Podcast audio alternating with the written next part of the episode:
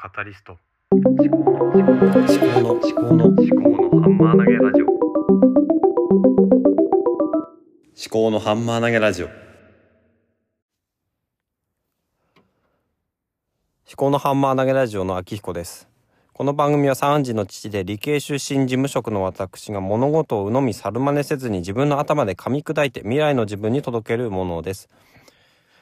ということで今日は久しぶりの放送になっております。で今ですねあのちょっと別なエピソードを少しずつ取りためていましてまあ、一つのエピソードとしてあの完結したら公開しようと思うんですけどもそれはちょっとねあの車をあののドアを開けた時に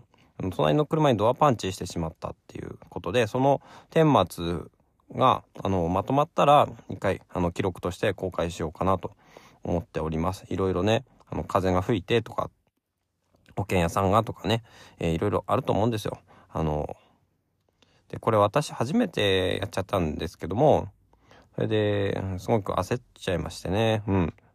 保険に連絡するのが少し遅れたんですがまあその日のうちには連絡できたんですけども、まあ、そういうことがあってちょっとそれは飛び立てまして今日はちょっと別の話です。えっと「愉快な知性」というオーディブルのポッドキャストがありまして、えー、それで全然聞けてなかったんですよね。で「クロニクル」っていうポッドキャストレーベル野村貴文さんが運営するレーベルが作成しているもので非常にあのクオリティが高くてしかも、うん、聞きやすいというか、うん、なんだろうな学びにもなるしという、まあ、どちらかというとこう知的な番組だとは思うんですがそれでもね、うんえーまあ、聞きやすいとは思うんですよ。でただねなんで私が聞けてなかったかっていうとオーディブルの仕様に問題があったんですよね。あの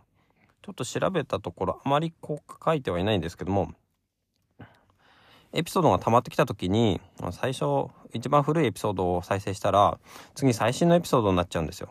でその次はそのさらに、えー、2番目に新しいエピソードが再生されると。でオーディブルの、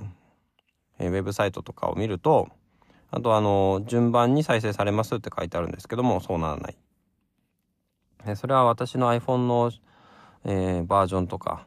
えー、そういう影響なのかもしれないしちょっとなんだかわかんないんですよ。で調べてみたところ何かどうか Yahoo 知恵袋か何かで同じような質問をしている人がいてでオーディブルの運営にサポートに問い合わせましょうっていう回答がベストアンサーになっていてまあそれはその後どうなったのかわかんないんですけどもというのがあってでどうしてもこう貯めちゃってたんですよね。でなんで貯まるかっていうとまあオーディブルの再生するのが車の中で再生するとして、えっと、一つのエピソードが終わって次のエピソードになるまあいいんですけども、うん、例えば、まあ、何も最新のエピソードが1個しかないっていう時に例えば20分くらいのエピソードを倍速で再生して10分くらいで終わると。で車の通勤時間20分くらいあるので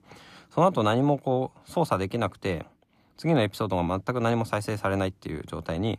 なるかなと思って全然再生してなかったんですね。そしたらすごく溜まっちゃって